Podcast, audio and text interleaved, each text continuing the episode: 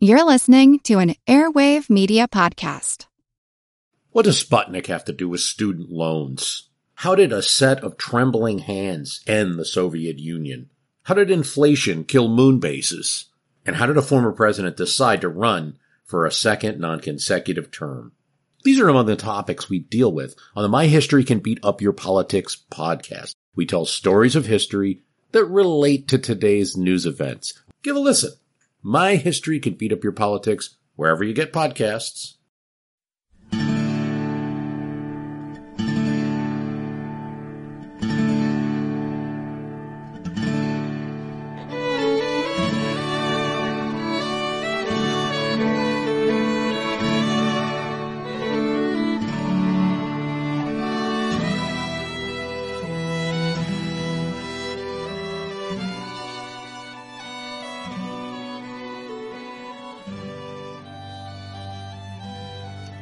Hey everyone.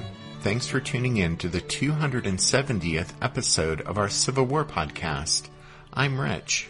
And I'm Tracy. Hello, y'all. Welcome to the podcast. As y'all recall, in the last show, we talked about the fierce fighting at Chancellorsville during the morning hours of May 3rd, 1863. By 10 a.m., in some of the bloodiest combat of the entire war, the Confederates had managed to seize control of Hazel Grove, Fairview, and the Chancellorsville crossroads. Robert E. Lee and Jeb Stuart had succeeded in reuniting two parts of the divided rebel army, but it was an accomplishment that the Union soldiers of the Army of the Potomac's 2nd, 3rd, and 12th Corps had made the Confederates pay an extremely high price for. Nearly 9,000 of Lee's troops had fallen in about five hours of savage fighting. The Federals had also lost heavily, suffering about 8,600 casualties. Many people consider 10 a.m. on the morning of Sunday, May 3, 1863, to be the pinnacle of Robert E. Lee's wartime career.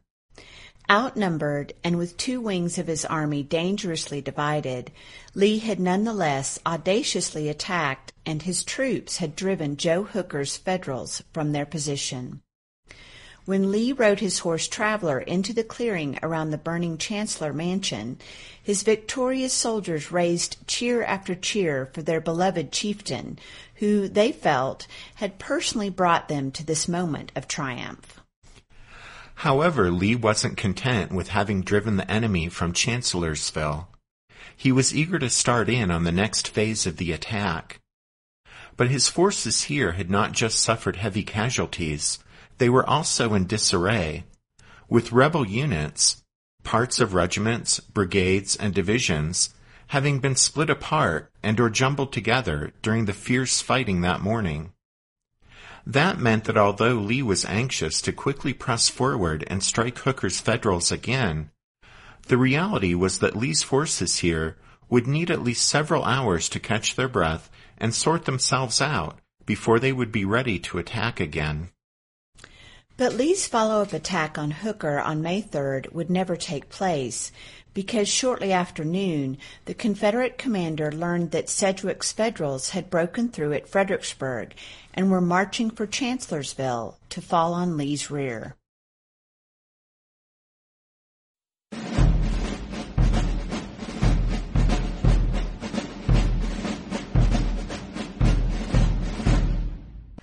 As you guys will recall, Major General John Sedgwick commanded the left wing of the Army of the Potomac. The force commanded by Sedgwick was supposed to be Hooker's ace in the hole during the Chancellorsville campaign, holding Lee at Fredericksburg while Hooker and the right wing came in on the rebels' flank and rear. Instead, Lee had left a small force to hold Sedgwick in place while he raced to the west to confront Hooker. Lee entrusted Jubal Early with the task of holding the Federals in check along the long river front at Fredericksburg. The 48-year-old Early seemed an unlikely candidate to play a leading role at the Battle of Chancellorsville. He entered the campaign as the Army of Northern Virginia's junior major general, although he could claim considerable accomplishment as a brigade commander, as well as success while still a brigadier, leading the wounded Dick Ewell's division during the last part of the Maryland campaign and at the Battle of Fredericksburg. Highly ambitious and quick to criticize officers who had advanced more quickly, Jubal Early openly sought promotion in 1862. Both Lee and Stonewall Jackson recommended him for a major generalcy that fall. Promotion came in January 1863, eliciting a typically acidic reaction from him. Quote, I know you will think that I am so much tickled with my promotion that I have given up my grumbling, but the truth is that it comes after so many have been made over me that it looks very much like they were picking up the scraps now. And the greatest gratification I have in the matter is that others acknowledge the justice of my promotion. Despite Early's successful record as a brigadier, it might have seemed more logical for Lee to choose a senior division commander, such as A.P. Hill or Lafayette McLaws or Richard Anderson, to carry out the critical task of holding Sedgwick's Federals in place. But Lee obviously detected in Jubal Early a capacity for command without close supervision. And so Lee entrusted him with responsibilities during the campaign that were second only to those he placed in Stonewall Jackson's hands. To oppose a force of Yankees Lee estimated at 30,000 men or more, the Army commander left Early with about 9,000 infantry and 50 some guns. Early would have the four brigades of his own division, comprising Hays' Louisianans, Gordon's Georgians, Hoke's North Carolinians, and extra Billy Smith's Virginians, as well as four batteries of Snowden Andrews Artillery Battalion. Also placed under his command were Barksdale's Mississippi Brigade from McLaws Division, three companies of the Washington Artillery, and part of the Army's General Artillery Reserve. As Robert E. Lee and Stonewall Jackson left with most of the Army to march west and confront Hooker's flanking force, Early received specific instructions from Lee on the morning of May 1st. Quote, General Lee instructed me to watch the enemy and try to hold him to conceal the weakness of my force, and if compelled to yield before overpowering numbers, to fall back toward Guiney's depot where our supplies were protecting them and the railroad. Should Sedgwick withdraw all or a significant part of his strength, Early was to, quote, join the main body of the army, leaving at Fredericksburg only such force as might be necessary to protect the town against any force the enemy might leave behind. These instructions allowed Early a considerable amount of discretion and are a clear indication of the trust that Lee had in him. Robert E. Lee obviously believed Jubal Early could function effectively when separated from the main army.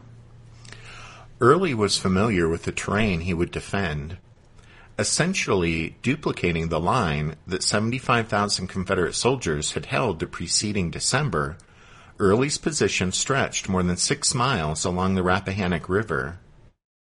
Now, although far from ideal due to the lesser number of men available to hold such an extensive line, Early's dispositions took into account the existing federal threat and the experience of the preceding December. May 1st passed quietly at Fredericksburg, Federal units mounted weak demonstrations in the course of the day, but for the most part the Yankees remained entrenched at their bridgeheads on the west side of the Rappahannock and in obvious strength east of the river. To the west, Lee and Jackson met Hooker's columns advancing from Chancellorsville and checked them.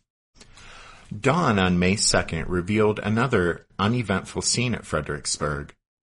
But then, as Early later wrote, quote, at about 11 o'clock a.m., Colonel R. H. Chilton of General Lee's staff came to me with a verbal order to move immediately toward Chancellorsville with my whole force, except for a brigade of infantry and part of the artillery reserve. Early protested that such a movement would be detected immediately by the Federals and would invite an enemy assault against the few remaining rebel defenders. Chilton insisted Lee's instructions were not open for discussion, and so Early reluctantly issued orders that Hays' brigade and one of Barksdale's regiments remain at Fredericksburg, while the rest of the men would march west to reinforce Lee. The head of the column was approaching the plank road just before dark when Early received a note from Lee indicating that Chilton had misrepresented his wishes and that Early was only to withdraw from Fredericksburg if he could do so safely. Lee granted Early the latitude to remain in place if he believed he could tie down a large number of Federals at Fredericksburg. Certain that the enemy had detected his withdrawal, Early decided to press on and join Lee.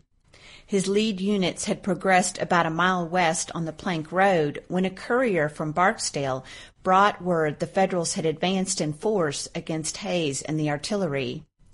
Barksdale had already turned back, as had John B. Gordon, who offered to assist Barksdale even without orders from Early.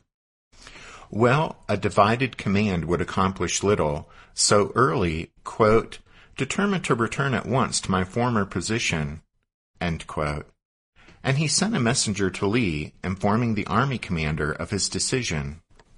The news that Sedgwick had advanced in force turned out to be not true, and so Early said that at the conclusion of the stressful countermarch, his men, quote, regained our former lines without trouble about 10 or 11 o'clock at night.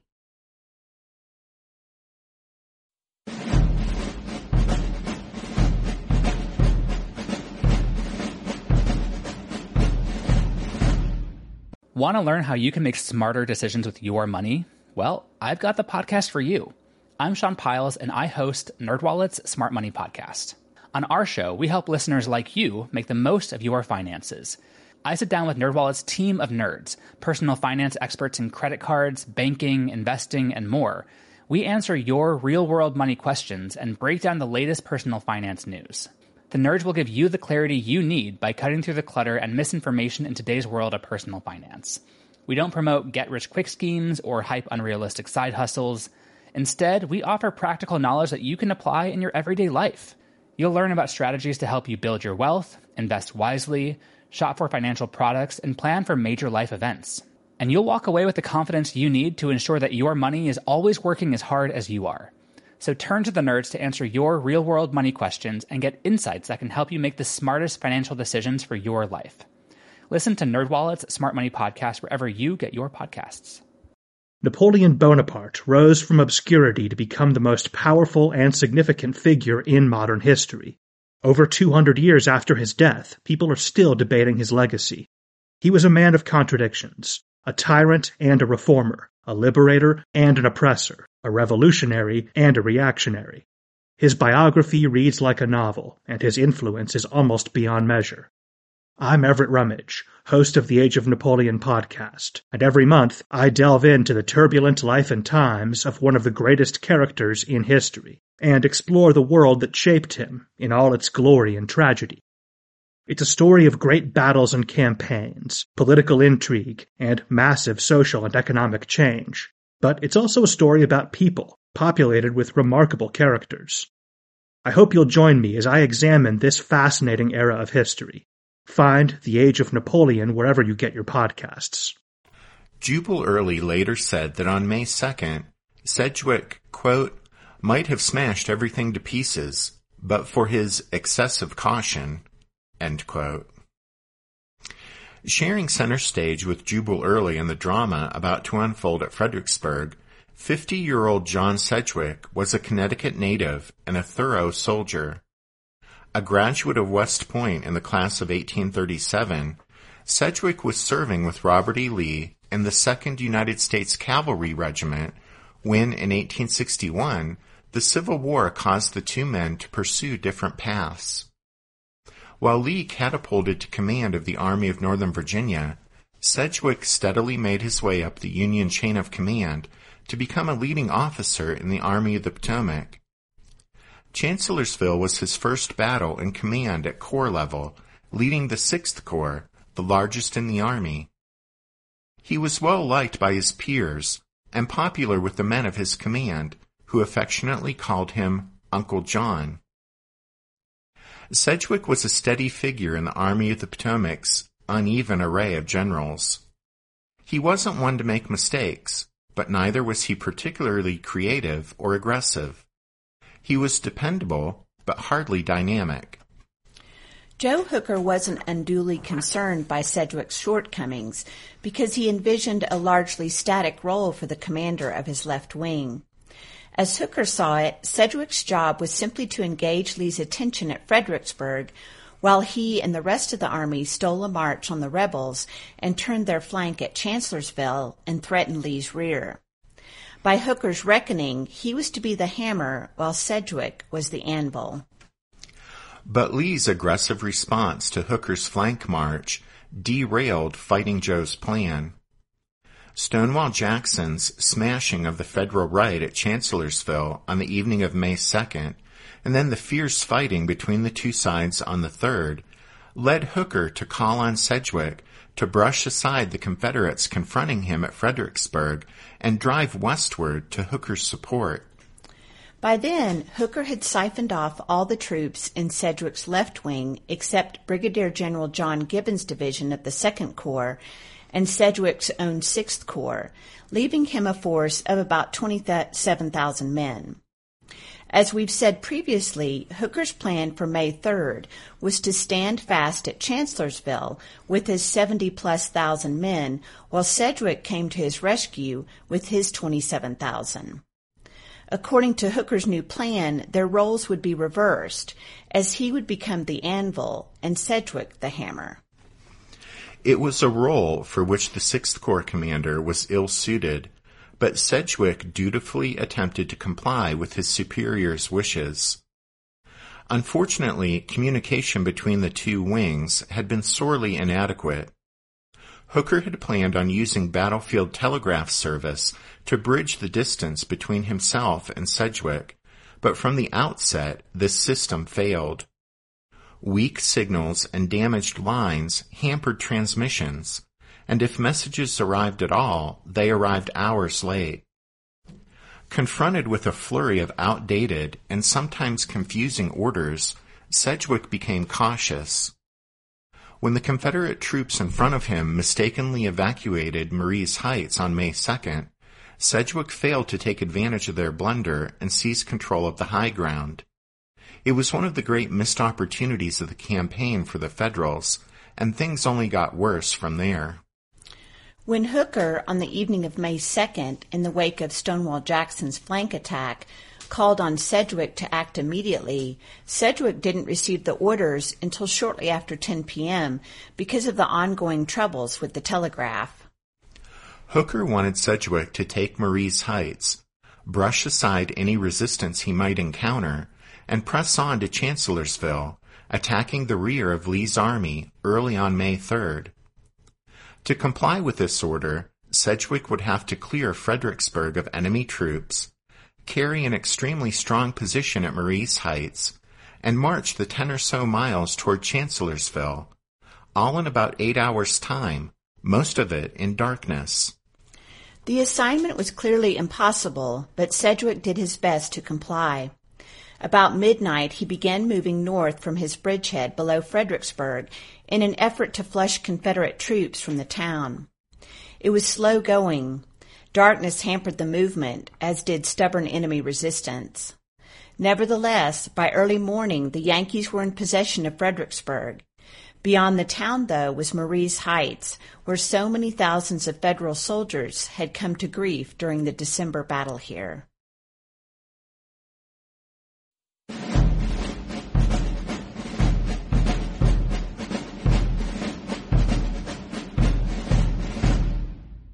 To get to Chancellorsville, Sedgwick would have to storm the so-called Gibraltar of the South at Marye's Heights, where Confederates were hunkered down behind the same stone wall that had caused so much trouble the previous December during the first Battle of Fredericksburg. Once through the rebel defenses here, though, Sedgwick would be able to move straight up the Orange Turnpike and fall upon Lee's army from the rear. As we said just a minute ago, Sedgwick was to do all of this before dawn on May 3rd, but at sunrise, instead of being in a position to help Hooker, Sedgwick was stalled at Fredericksburg.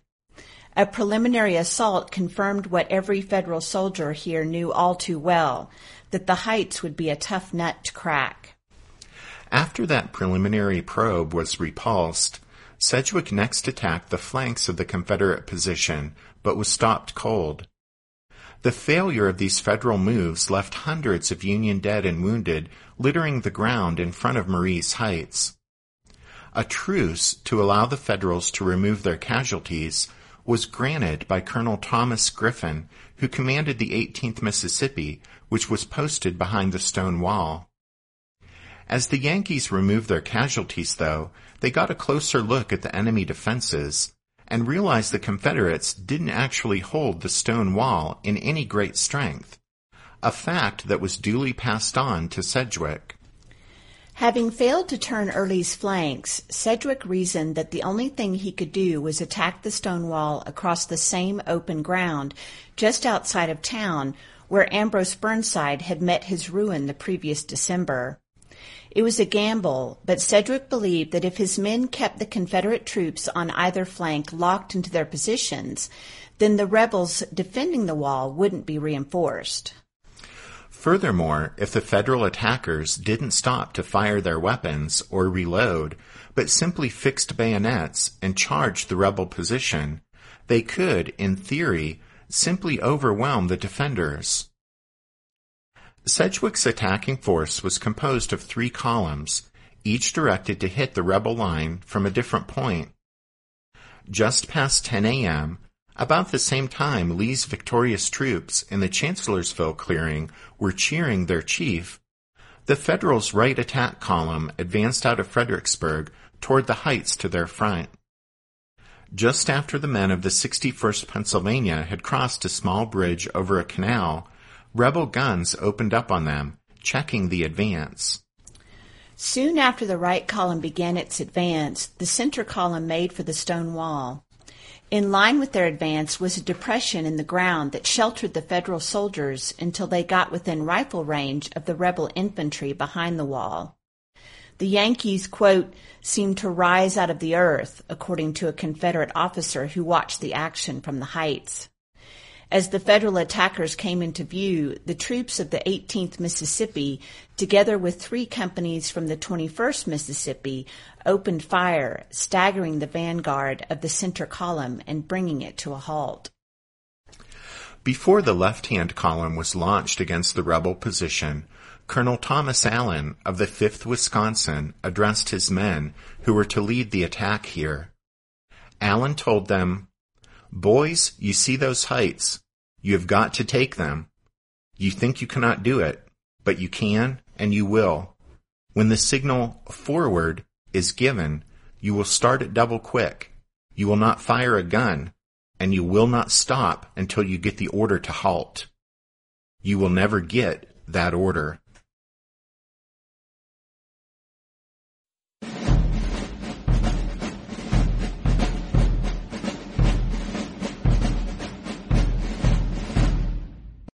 When the signal was given, the men of the 5th Wisconsin surged forward with a yell. The southernmost elements of the 18th Mississippi behind the stone wall and those of the 21st Mississippi above them on the high ground were hard pressed to deal with the combined pressure of the Federal attack columns. Ten Union regiments pressed relentlessly forward against the two Confederate regiments and the eight guns supporting them. The pressure proved too much. The Federals' left-hand column was getting closer to the wall, which was ablaze with smoke and flame from the rebel musket fire. Suddenly, the Confederate fire slackened considerably as many of the defenders broke for the heights to their rear. The Yankees poured over the stone wall and engaged in vicious close quarters, hand-to-hand combat with the remaining defenders. In just a matter of moments, the 18th Mississippi's Colonel Griffin and 226 of his surviving troops surrendered. The Federal troops continued their push up Marye's Heights in the face of Confederate musket and cannon fire. The Yankees were not to be denied, though, and it wasn't long before those rebel troops not killed, captured, or wounded were retreating southward. The Second Battle of Fredericksburg, fought over precisely the same ground as the previous encounter, was a Union victory. The Confederates defending Marye's Heights lost about 475 men, while the Federals lost around 1,100 men in the assault, which lasted roughly 15 minutes. Robert E. Lee's original instructions to Jubal Early, in case of a Federal breakthrough, had been to fall back south along the Telegraph Road and to guard the rail lines south of Fredericksburg. And so Early moved his men two miles in that direction upon hearing that Sedgwick had overrun Marye's Heights. He deployed his troops in a line near a crossroads at the Cox House and then rode out to see what the Federals were up to. He observed Sedgwick's columns moving slowly on the Orange Plank Road toward Chancellorsville. Sedgwick had halted for a few hours after taking the heights before resuming his advance.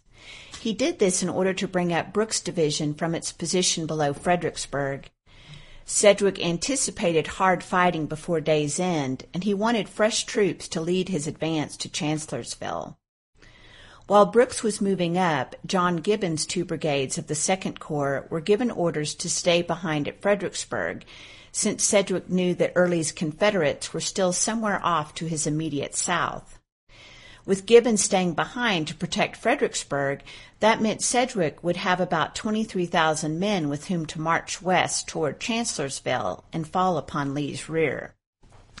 Meanwhile, at Chancellorsville, shortly after noon, Robert E. Lee received word of Sedgwick's breakthrough. He had planned for the brigades of Lafayette McLaws and Little Billy Mahone to lead the renewed attack on Hooker. Instead, Lee sent them marching east to confront Sedgwick. In the next show, we'll see how the Confederates stopped Sedgwick's advance at Salem Church on May 3rd. And then on May 4th, while Hooker remains strangely inactive, Lee, still determined to strike the enemy a telling blow, masses troops just to the east of Chancellorsville and attempts to coordinate an attack that will destroy Sedgwick's isolated force.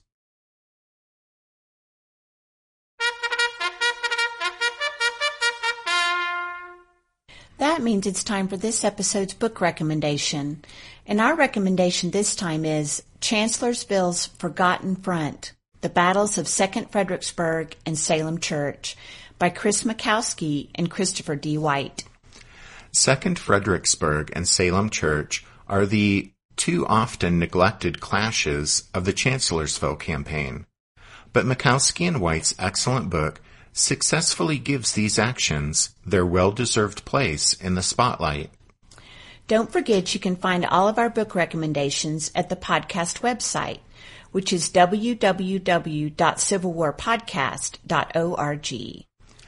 As we wrap up this episode, we want to thank the newest members of the Strawfoot Brigade Odysseus, Robert, and Jennifer, Dakota, Nick, and David, Eric, Anthony, and Mike, and Jay and Sandra.